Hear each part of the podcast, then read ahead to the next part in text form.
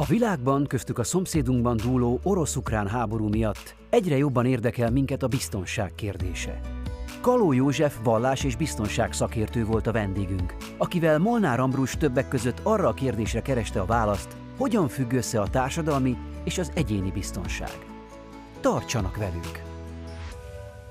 Biztonságosabb-e a világunk, mint egy évvel ezelőtt?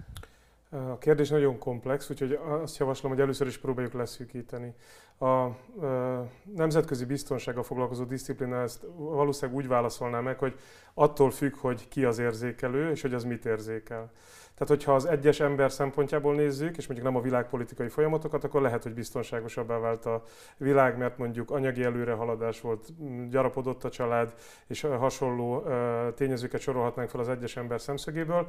Ha a világ szemszögéből nézzük, akkor feltételezem, hogy nem, hiszen hogyha megnézzük az elmúlt egy év történéseit, ami a fegyveres konfliktusoknak az eszkalálódását jelenti, tehát mondjuk az orosz-ukrán konfliktust nem sikerült lezárni.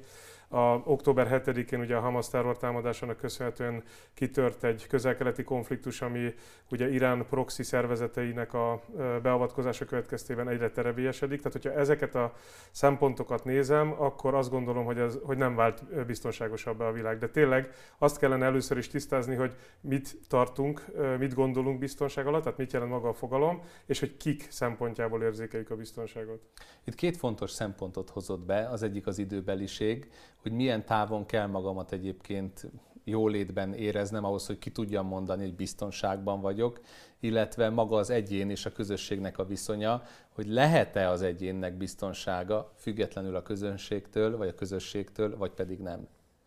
Azt gondolom, hogy valamilyen formában igen, de ezek a határok egyre inkább elmosódnak. Tehát ahogy globalizálódik a világunk, az az egyes emberre is hat és ugye a szakirodalom a globális kockázatközösség társadalmáról szokott beszélni. Szerintem az egyes ember szempontjából is érezhető, annyiban most gondoljunk csak tényleg azokra az eseményekre, amikre az előbb céloztam, hogy ha kitör egy közelkeleti konfliktus, akkor mondjuk az üzemanyagárának az emelkedését azt a világ szinte bármelyik pontján az egyéni ember meg fogja érezni. Tehát ebben a tekintetben egyre inkább egymásra vagyunk utolva, és ezek az éles határok, amik a egyéni és közösségi, lokális, regionális, kontinentális vagy globális közti határvonalat elmossák. Itt említett nagy globális konfliktusokat, amik az elmúlt években vagy hónapokban kezdődtek, és már talán annyira távol vagyunk, hogy valamilyen reakciót meg tudunk ítélni. Azokra a nagy globális konfliktusokra, amelyekre reagált a világ valamilyen módon, ezek előrébb hozták egyébként a békének és a biztonságnak valamilyen módon a helyreállását, vagy inkább konzerválták a, a problémát. Hogy állunk ebben, amikor azt mondjuk, hogy van valamilyen konfliktus, akkor egyáltalán eh, cél az, hogy ezt lezárjuk, vagy ezt jó meghosszabbítani, vagy mit látunk most globális Mindenképpen. Szinten? A nemzetközi biztonsági tanulmányok disziplina szerint az alapfogalom az ugye a securitas securitatis latin szóból következik, aminek gyakorlatilag a jelentése az a fenyegetettség hiányát jelenti. Tehát a fenyegetettség hiánya ez azt jelenti, hogy az állam arra törekszik, hogy mindenfajta fenyegetéstől mentes legyen, tehát vagy ö, ö, ö, ugye e, ezt a fenyegetést elhárítja, és ez, ennek érdekében minden eszközt felhasznál. Tehát nyilván egy fegyveres konfliktus viselése fölfogható ebben a vonatkozásban. Most gondoljunk a Hamas-izraeli konfliktusra, hogy egy konkrét folyamaton keresztül meg tudjuk ezt valós, vagy világítani a nézők számára. Tehát a Hamas megtámadta ugye Izraelt, nem csak katonai célpontokat támadott meg, hanem civil lakosokat is, és kifejezetten kimódoltan ugye ők is célpontnak számítottak, és civil ártatlan áldozatok legyilkolásával, túszként való elrablásával szerette volna megingatni a, az Izrael állam szuverenitását, illetve biztonságát, és erre válaszul ugye az izraeli állam, illetve az izraeli haderő bevonult a gázai vezetbe, és a, a Hamasnak otthont adó területet szeretné pacifikálni, tehát ilyen módon szeretné garantálni a biztonságát. Tehát ezek első látásra el, egymásnak ellentmondó tényezőnek tűnhetnek, mert bevonulni egy területre, ahonnan kiindult a támadás, ahol szintén van civil lakosság és ugye a modern fegyveres konfliktusok játékszabályának köszönhetően sajnos ők is áldozatul esnek, bár egyébként ugye egy 21. századi konfliktusban egy állami szereplő az mindenképpen törekszik arra, akár csak a hadijog szabályának a betartásával, hogy ezeket mérsékelje. Tehát egyrészt van egy eszkalációs folyamat, ami ugye úgy tűnik, hogy kibontja a konfliktust, viszont hogyha ez egy gyors lefolyású, és a, a célpontokat jól választottuk, és azokat gyorsan sikerül eliminálni, akkor közép és hosszú távon mindenképpen a, a béke, illetve a biztonság irányába tolja a konfliktust. Tehát egyszerre két tendenciát láthatunk érvényesülni.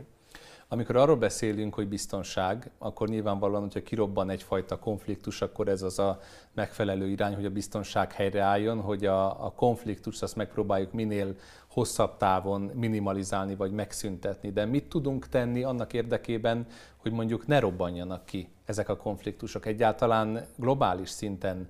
Lehetséges az az államok hogyan tudnának úgy együtt élni, hogy ezek a konfliktusok egyáltalán ki se robbanjanak? Ne jussunk el oda, hogy uh-huh. egy vesztességgel kell reagálnunk egy másik veszteségre, azért, hogy még több veszteség ne legyen. Igen, én azt gondolom, hogy ha ezt igazolni szeretnénk, akkor mindenképpen történelmi perspektívából kell vizsgálni, és mondjuk menjünk vissza a 20. század végére, amikor a 20. század második felének a biztonságát, azt igazából a kölcsönös stratégiai elrettentés garantálta. Volt két nagy szövetségi rendszer, ami egymással szemben állt.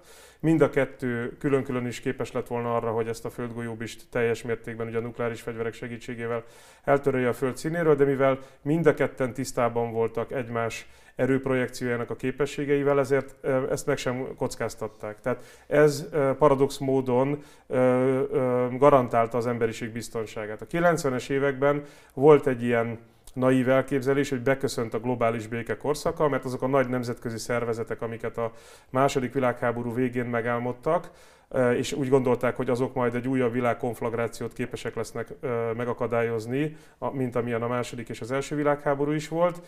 Ezt ugye nem tudták pont a bipoláris szembenállás miatt betölteni a szerepüket, majd a 90-es években a világ egyre demokratikusabb és egyre, egyre liberálisabbá válásával, és ezeknek a nemzetközi szervezeteknek a megfelelő működtetésével el lehet érni. Látjuk, hogy nem ez következett be.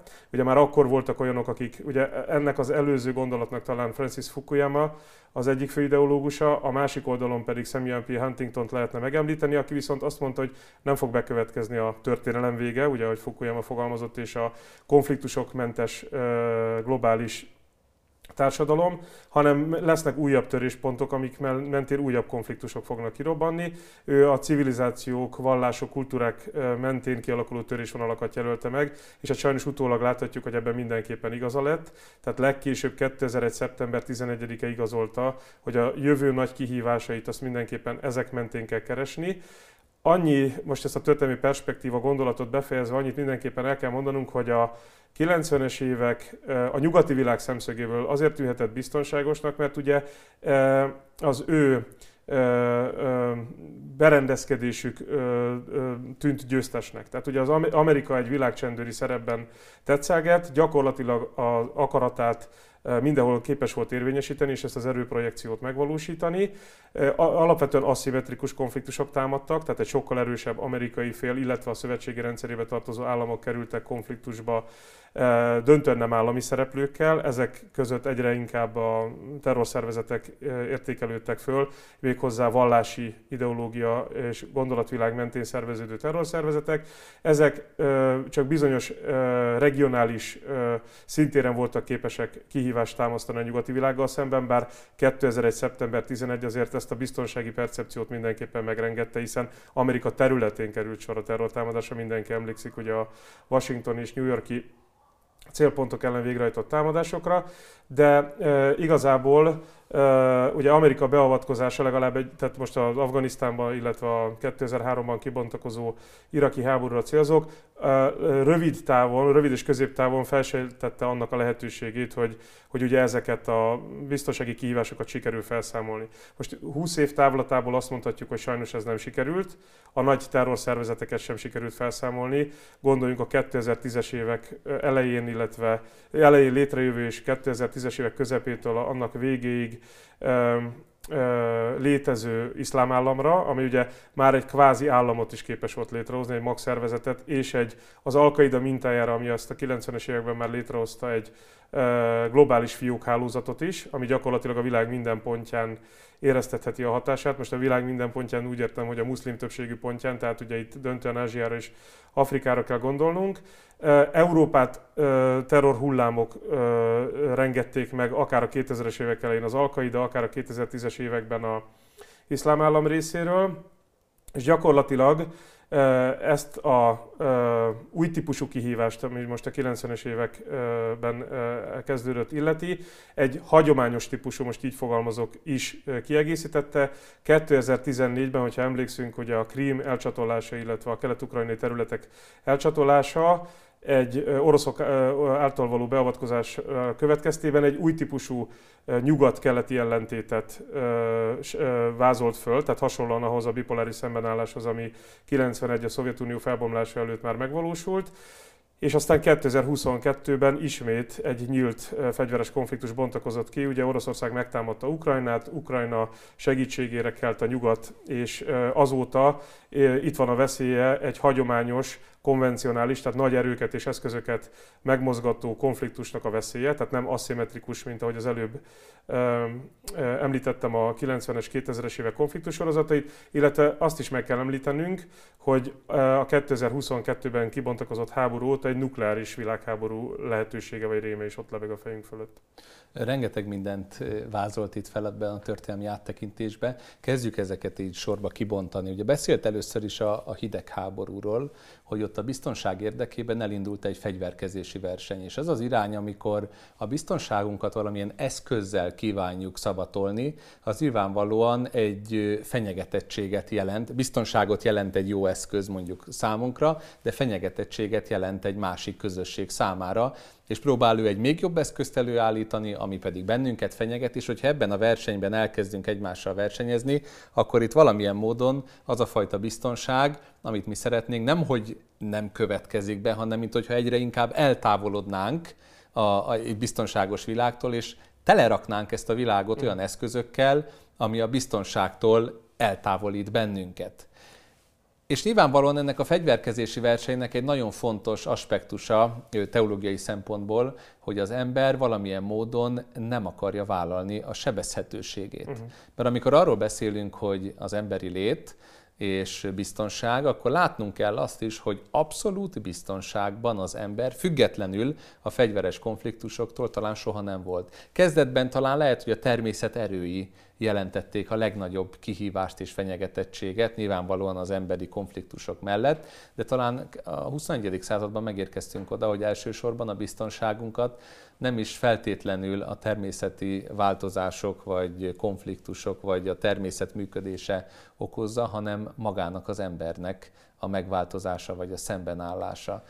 Mit tudunk tennie akár egyénileg egy ilyen helyzetben? Számít-e az, hogy egyénileg emberként én hogy élek, amikor itt ilyen nagy globális folyamatokról, szervezetekről, hálózatokról beszélünk, amire mondjuk, vagy aminek az árnyékában az egyén szinte értelmezhetetlenné válik. Igen, sok gondolatom támad, kezdem az elsővel, tehát szerintem azt érdemes tisztázni, hogy a biztonságnak milyen szektorairól beszélünk. És ugye hagyományosan hat nagy szektorról szoktunk beszélni, tehát a katonairól, a politikairól, a gazdaságiról, a társadalmiról, a környezetiről és az informatikairól. Ugye itt hagyományosan a 20. században a katonai biztonság dominált. Itt egyébként szokták hard security és soft security felosztásra is szétbontani ezeket a fenyegetettségeket, vagy ezeket a, a vizsgálandó területeket.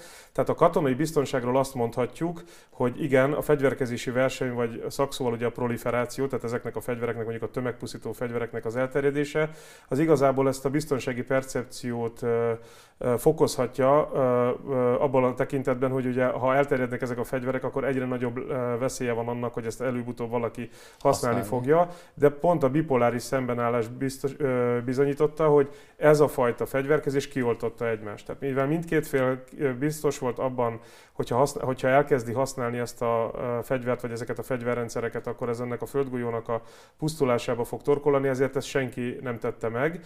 Úgyhogy igazából most már 30 év eltelt a hidegháború vége óta, és tulajdonképpen azóta sem használták ezeket a tömegpusztító fegyvereket, tehát talán ez a logika még mindig él az emberek fejében, tehát a fegyverkezési verseny ilyen értelemben paradox módon talán mégis biztosítja a biztonságunkat, de Igen, viszont, abban, hogyha... abban az esetben, csak befejezem a gondolatomat egy fél mondat, ez csak abban az esetben, hogyha ugyanazokat a normákat, nagyjából ugyanazokat a jogrendszereket követő nemzetközi szervezetekben és egyebekben gondolkodó, tehát államok közötti interakcióról beszélünk. Egy terrorszervezet már nem biztos, hogy képes, és, és hajlandó, bocsánat, inkább ez a jó szó, hajlandó betartani ezeket a szabályokat. Igen? És hogyha a katonai konfliktusok mellett mondjuk a politikai nézeteltérésekről beszélünk, akkor ott azért attól függetlenül, hogy használjuk vagy nem használjuk ezeket a tömegpusztító fegyvereket, azért a politikai lobbyerő igencsak megnő ott, ahol mondjuk a háttérben megjelennek ezek a pusztító fegyverek, szemben azzal, akinek mondjuk nincsenek ilyen típusú fegyverei. Igen, ez is benne van, de a következő gondolatom az lett volna az első kérdéshez, vagy az előbbi kérdéshez kapcsolódva, hogy utána, ahogy említettem ezt a hat nagy szektort, hogy elkezdett egyre inkább kiteljesedni ugye a biztonság vizsgálatának a területe. Tehát a, azok a kihívások, amik a 20. század végétől, a 21. század elejétől e, erősödtek föl, mint a környezetszennyezés, a e, globális fölmelegedés, az ivóvíz hiány, a demográfiai robbanás, most sorolhatnánk a tényezőket, az ugye egyre inkább a katonai biztonság, tehát ez a klasszikus hard security irányából egyéb területek irányába mozdította el egyrészt ugye a disziplinát művelők vizsgálódását is, de az egyéni embernek a percepcióját is. Tehát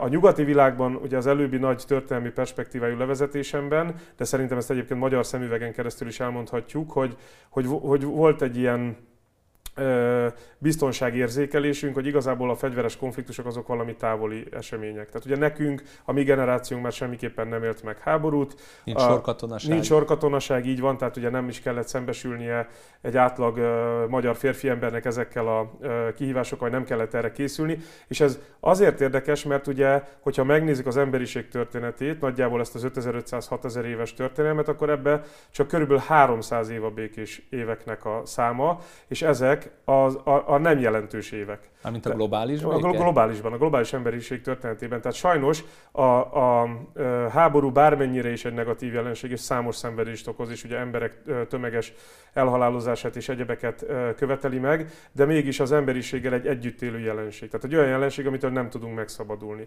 Lehet, hogy vannak ilyen rövid időszakok, ami egy ilyen nagy kegyelmi időszak, most egy picit félig teológiailag gondolva erre, mint amiben most a nyugati világ is benne él, hogy mondjuk 45 után tényleg maradva most Magyarország szemszögéből talán az 56-os forradalmat leszámítva, ugye nem kellett fegyveres konfliktussal szembesülnie a mi társadalmunknak. Volt a 90-es években egy délszláv háború sorozat, ami valóban itt dúlt a határainknál, de nagyjából ugyanúgy a televízióból követtük végig, mint az afganisztáni, az iraki vagy bármelyik a világ távolabbi pontjára eső konfliktust.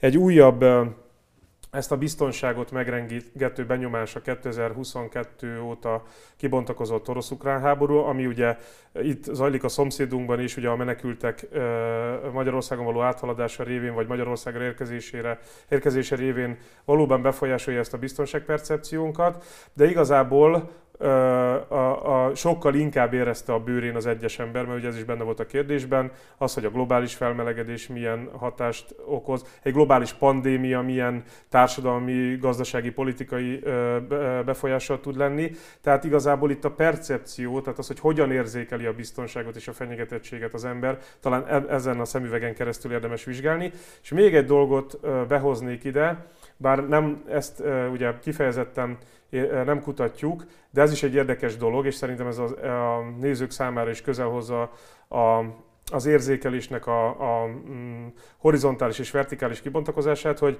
ugye azáltal, hogy az információk most már ö, ö, óriási tömkeleggel tudnak minket elárasztani, bármiről is legyen szó, tehát tényleg a, a élet bármilyen területéről, és ezek ugye földrajzilag is a legtávolabbi pontban szinte azonnal meg tudnak érkezni, ezért egyrészt ö, a biztonságpercepciónkat ez is befolyásolni tudja. Ugye említettem a globális kockázat közösség társadalmát, ami valóban egy ható dolog, tehát a, a világ ö, több tízezer kilométer eső pontján bekövetkező fegyveres konfliktus holnap-holnap után mondjuk az üzemanyagárak változásával befolyásolhatja a hétköznapi életemet, de ennél ö, élesebb példákat is mondhatnánk.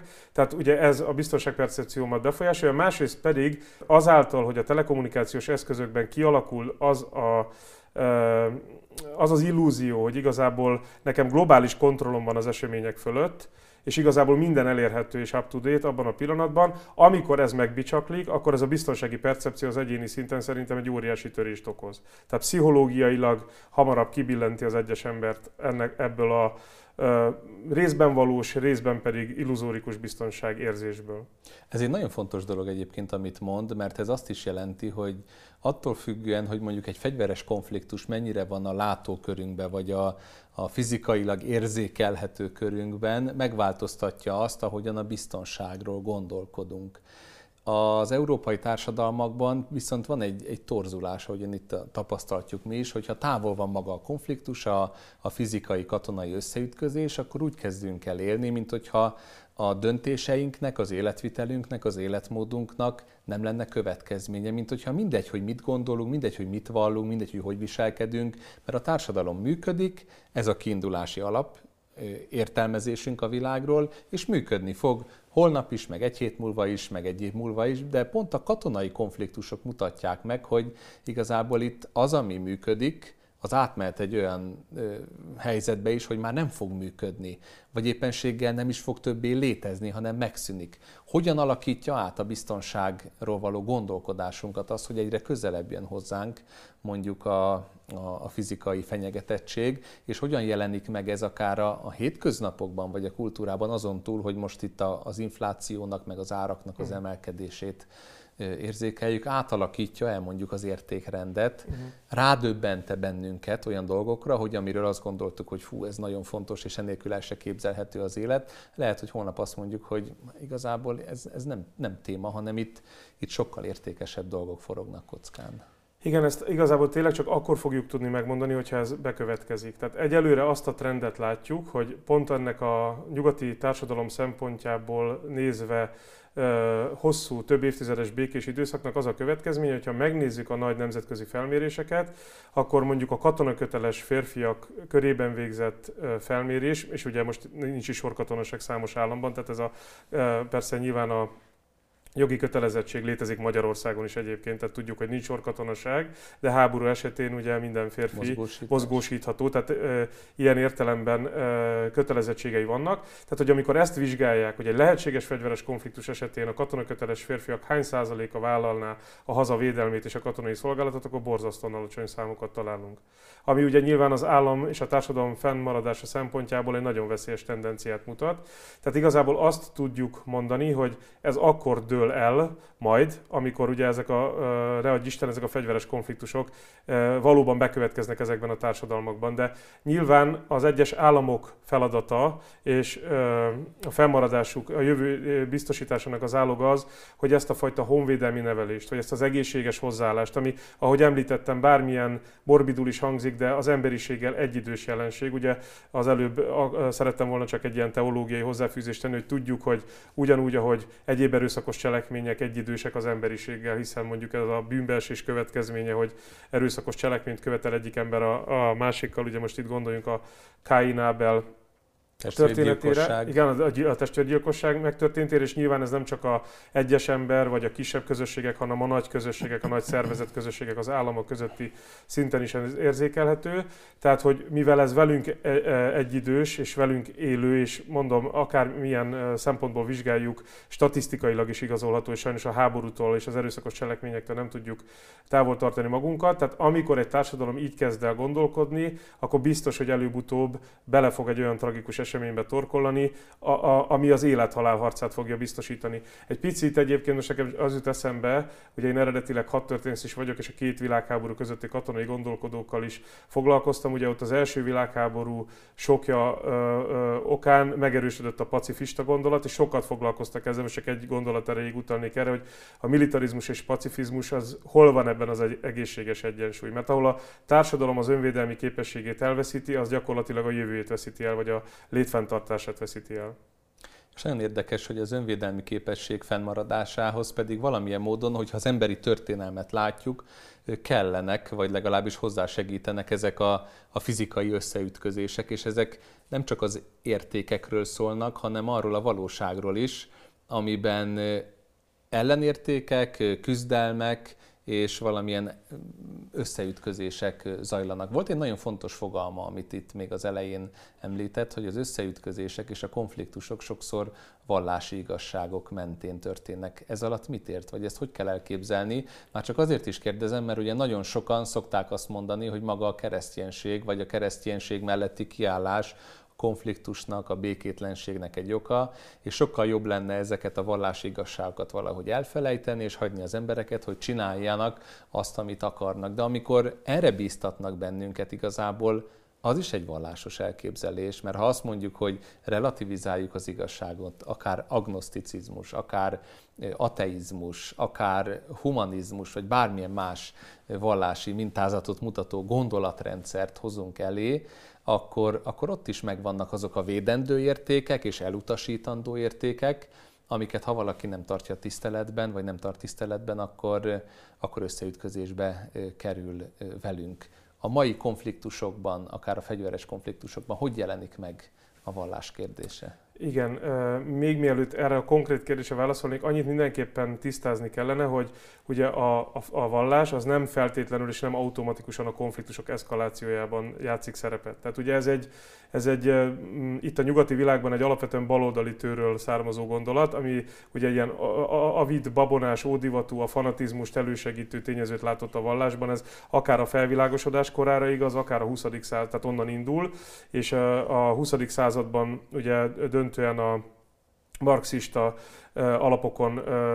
gondolkodó, gondolkodóknak volt ez a érvrendszere a vallással szemben, vagy a vallástalanítással szemben. Tehát én ezt nem kutatom, de röviden utalnék rá, hogy azért a vallás, a vallásdiplomácia, a vallásbéke azok létező fogalmak, és legalább annyira béke, vagy az államok, a kultúrák közötti ö, ö, együttélés, illetve egymás megértésének az irányába mutató tényezők, mint amennyire egyébként a radikalizálódás vagy a szélsőségesség vallási alapon az valóban ö, mutathat abba az irányba, ami egy fegyveres konfliktusnak az intenzitását fokozza, a benne résztvevő felek veszteségeit fokozza, elmossa a határvonalakat a civil és a harcoló, harcoló között, tehát ugye nem a célpontok között már nem teszünk különbséget.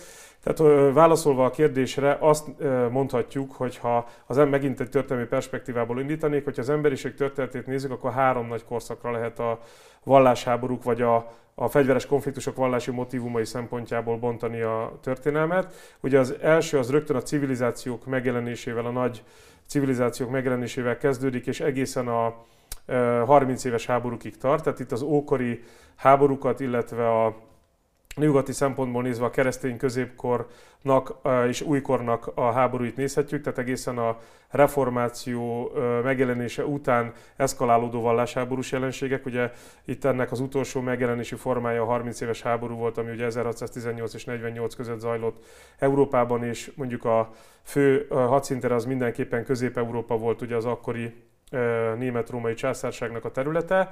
Tehát ennek a sokjának köszönhetően is kezdődött a korai felvilágosodás, majd ez a 18. században kibontakozott. Úgy gondolták, hogy ha a vallástalanítjuk az államok érintkezésének ezt a területét is, ami a háborúkat illeti, akkor valami olyat, olyan folyamatot indítunk el, ami ugye ezeknek a szélsőséges megjelenési formáknak a korlátozása irányába hat. Igazából ez nem következett be. Tehát valláspótlékok jelentek meg, gondoljunk a nacionalizmusra, gondoljunk a 20. század totalitárius ideológiáira, amik a valláshoz hasonlóan ö, radikalizálták az embereket. Tehát ugye ez a második nagy korszak 1648 és 1991 között. Itt a vallás szintén nem száműződött teljesen, de inkább mondjuk a harmadik világ, illetve az antikolonialista mozgalmak szempontjából szempontjából jelent meg. Most nem a klasszikus 45 utánira gondolok, hanem a 19. század, 20. század első felének a konfliktusaira, de a nyugati világban kétségtelenül ez az állam alatti szintre száműződött, és aztán azt láthatjuk abban a korszakban, amiben mi vagyunk, Ugye 1991 után ismét a vallás dominánsá vált. Tehát nem nagyon tudunk olyan fegyveres konfliktust mondani, ami előbb vagy utóbb ne fűződött volna föl vallási ellentétre is. Ez alól egyedül talán kivételt most az előbb említett orosz-ukrán háború jelent, de igazából ott is megjelent a vallási dimenzió. Mármint abban a vonatkozásban, ugye, hogy a ortodox egyház, tehát hogy most a moszkvai főség alá, vagy keleti, a keleti-nyugati ellentét, illetve ugye, hogy nyilván itt a az állam és az egyház szétválasztása nem történt meg úgy, mint a nyugati kereszténység vonatkozásában, tehát ennek politikai következményei is vannak, de azért nem lehet azt mondani, hogy ez döntően egy vallási ellentétek mentén vívott háború, de e, a, a, a többi konfliktusban ez 91 e, után, ami kibontakoztak, ezek szinte dominánsá váltak. Egyébként 45 után kezdett e, már a, ugye a helyi, voltak ezek az úgynevezett helyi háborúk, tehát a bipoláris szembenállás az ugye a, a, a nyílt szembenállást nem tette lehetővé, ahogy mondtam, a kölcsönös stratégiai elrettentés miatt, de az egyes lokális háborúkban, vagy a proxy háborúkban, tehát a helyettesítőkkel vívott háborúkban, vagy a korlátozott háborúkban többféle fogalmat használ a nyugati és a magyar hadtudomány ezeknek a jelenségeknek a leírására. Ott a két szemben álló fél azért fölfűzte ezeket a konfliktusokat ugye a, a maga szembenállására, és az egyik felet az egyik, a másik felet pedig a másik nagy szövetségi rendszer támogatta. Na most ezekben a háborúkban, illetve a, a harmadik világban vívott polgárháborúkban a vallási elem elkezdett növekedni, és ahogy elérjük 91-ben a bipoláris szembenállásnak a végét, utána ugrásszerűen megnövekedett. Tehát ugye az alapkérdésre válaszolva, ha ebből a szempontból nézzük, tehát a fegyveres konfliktusok vallási aspektusaiból, akkor napjainkban ez mindenképpen a fanatizmusnak, a klasszikus, konvencionális nyugati jogrendszernek a figyelmen kívül hagyása irányába mutató tényező. Ugye azért nehéz egyébként többek között még amellett, amit elmondott a kereszténységet mondjuk ezzel vádolni, mert ugye a felvilágosodás nyomán a kereszténység elveszíti a maga gazdasági erejét és tőkéjét, és igazából, ha még akarna, akkor se nagyon tudna egyébként egy háborút finanszírozni, szemben mondjuk azokkal a vallási berendezkedésekkel, ahol az egyház és az állam szétválasztása egyébként nem történt meg. De hogy emellett van egy sokkal erősebb érv, többek között az, hogy a kereszténység a legüldözöttebb vallás. Tehát a fizikai atrocitást és a fizikai megaláztatást a legmagasabb mértékben kapó, hordozó és elviselő valláshoz tartozik. Ugye az Open Door szervezet az évtizedek óta monitorozza az erőszakos keresztényüldözést, és a legújabb közzétett adataik szerint, a 2024-es adatok szerint 365 millió keresztjén volt az, aki valamilyen erőszakos cselekedetnek az áldozata lett. Miért van ez a helyzet, hogy bizonyos emberek egyébként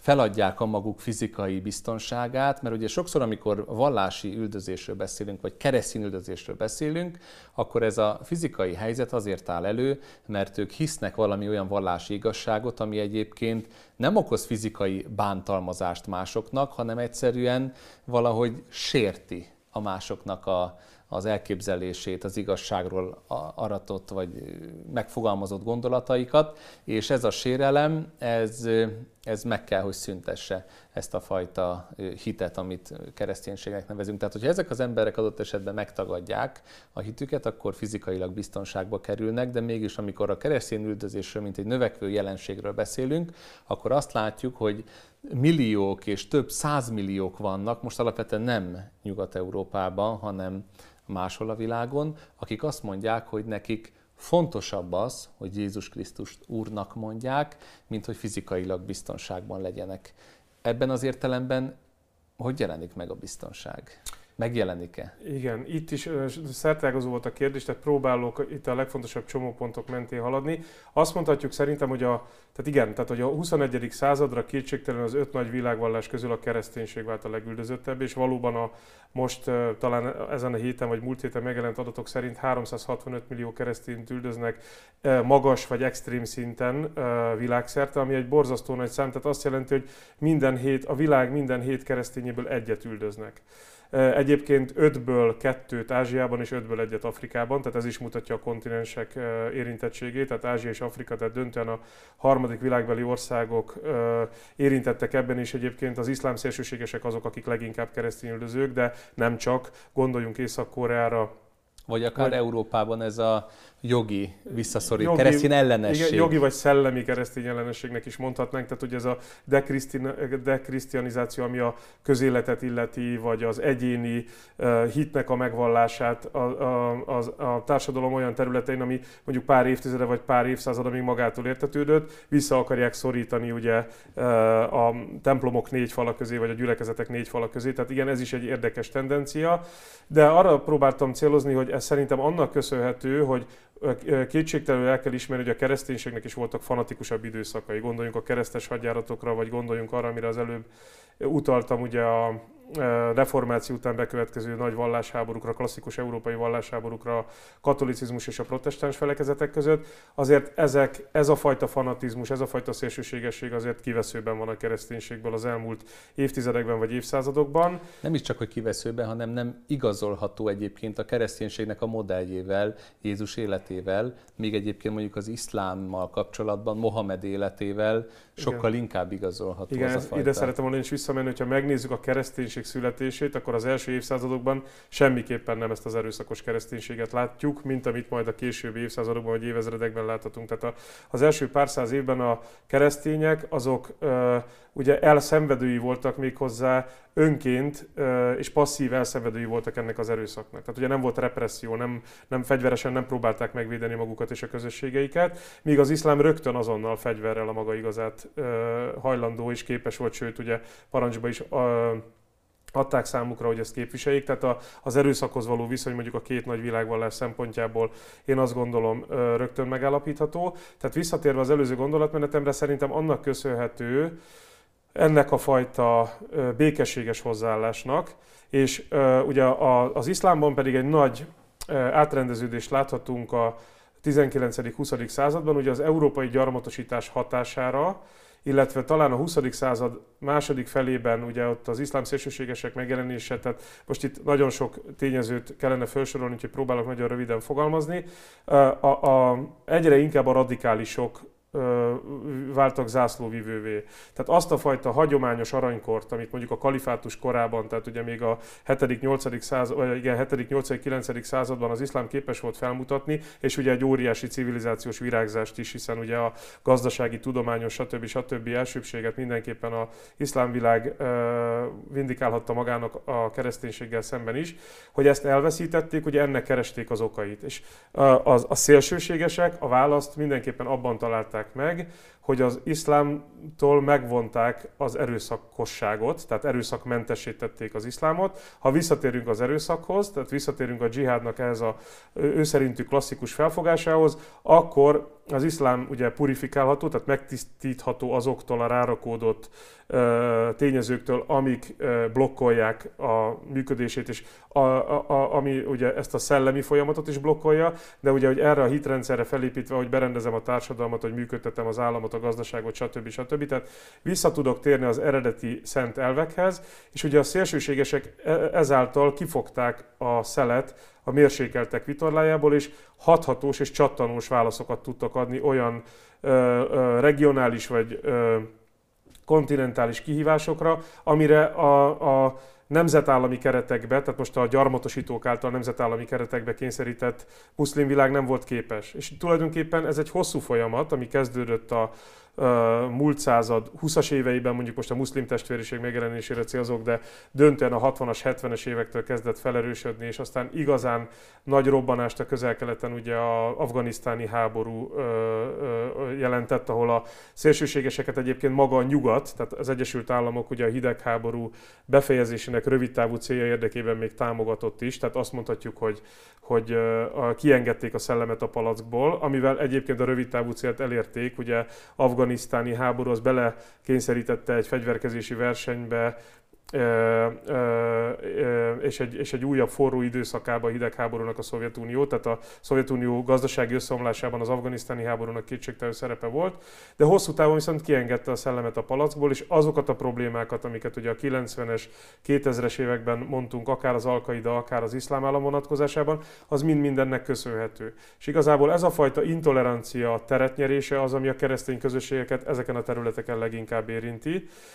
És a másik, ami szintén ugyanilyen ö, ö, megdöbbentő, hogy a judaizmus is, most gondoljunk itt akár az elmúlt évek, évtizedek ö, trendjeire, újból elkezdett az antiszemitizmus ö, és a zsidó vallási célpontok elleni támadások megsokasodni, nem csak a közel-keleten, tehát nem csak a palesztin-izraeli konfliktus árnyékában, hanem a nyugati világban is, amit nyilván mondjuk a nyugati világba irányuló migráció is fokoz, de egyébként a nem csak Európára kell gondolni, hanem az Egyesült Államokra is. Tehát a judaizmus szorosan fölzárkózott a kereszténység után a második legüldözöttebb vallássá. Tehát, hogyha ezt nézzük, és mondjuk keresztény eszkatológiai szempontból nézzük, csak hogy most ugye ennek a műsornak a egyik szemüvegén keresztül mindenképpen tekintsük ezt, tehát a Jézusi proféciákat, előrejelzéseket az utolsó időkre vonatkoztatva, akkor azt mondhatjuk, hogy kísérteties beigazolódni látszik az, ami éppen most a 21. században történik. Miközben a biztonságról beszélgetünk, ugye a keresztény tanításokban kezdettől fogva ott van, és Jézus ezt kifejezetten hangsúlyozza, hogy ebben a világban nem lesz biztonságunk. Már csak azért sem, mert az ember egy békétlen viszonyban van az Istennel, azzal az örök értékrendel, és azzal az örök igazsággal, és azzal az örök személlyel, akinek a létét köszönheti, és ebben a bizonytalanságban akkor lehet teljes biztonság, hogyha az Istennel való megbékélés az megtörténne. Hogyha meg is szűnne egyik napról a másikra a világ összes fegyveres konfliktusa, az emberi biztonság akkor sem állna helyre, mert az ember ellenendően sebezhető, és az öregedés, az elmúlás, a pusztulás és a halál felé való menetelés az ott van mindannyiunkban, akár egy csatatéren küzdünk, akár pedig a világ legbiztonságosabb atombunkerében töltjük az életünket. És éppen azért, amikor látjuk ezeket a keresztény mártírokat, akkor egy nagyon fontos bibliai igazságot tanulhatunk meg tőlük, mégpedig azt, hogy a biztonság elsősorban teológiai értelemben az egy lelki kérdés. Egy olyan kérdés, hogy megfelelő viszonyban vagyunk-e Istennel, hogy Krisztusnak a helyettes áldozatát, a megváltást azt elfogadtuk-e, mert aki a megváltásnak a birtokába jut, azzal kapcsolatban Jézus maga mondja, hogy megőrzi őt a halál után is, és egy napon feltámasztja, és abba az országba helyezi el, aminek a, a jelzője talán az Ószövetségi Salom, amikor mindenki mind az Istennel, mind pedig egymással egy megfelelő viszonyban van, amikor ebben a világban Isten maga tesz a helyére mindent, és hogyha minden az Isten szerint a helyén van, akkor ott már nem lesz többé jajkiáltás, vagy fájdalom, vagy sírás, vagy könny, békétlenség, hanem a tökéletes békének az állapota valósul meg, ami nem csak lelki, hanem fizikai béke, ami nem egyéni, hanem közösségi viszony, és ami elsőrendben az Istennel és az egymással való megfelelő kapcsolatot jelent. Ezt hirdetik a keresztény egyházak akkor, amikor az evangéliumra hívják az embereket, ugyanakkor tudjuk azt is, hogy emberi erővel, és itt a történelemben ez nem tud megvalósulni, hanem az Isten visszajövetele kell ehhez, ezért záródik úgy a Biblia, hogy jöjj Uram Jézus, és tégy rendet ebben a világban, hogy legyen békesség, legyen sálom. Köszönöm, hogy mindezekről tudtunk beszélgetni, és köszönöm Önöknek is, kedves nézőink, a figyelmüket, áldás békesség!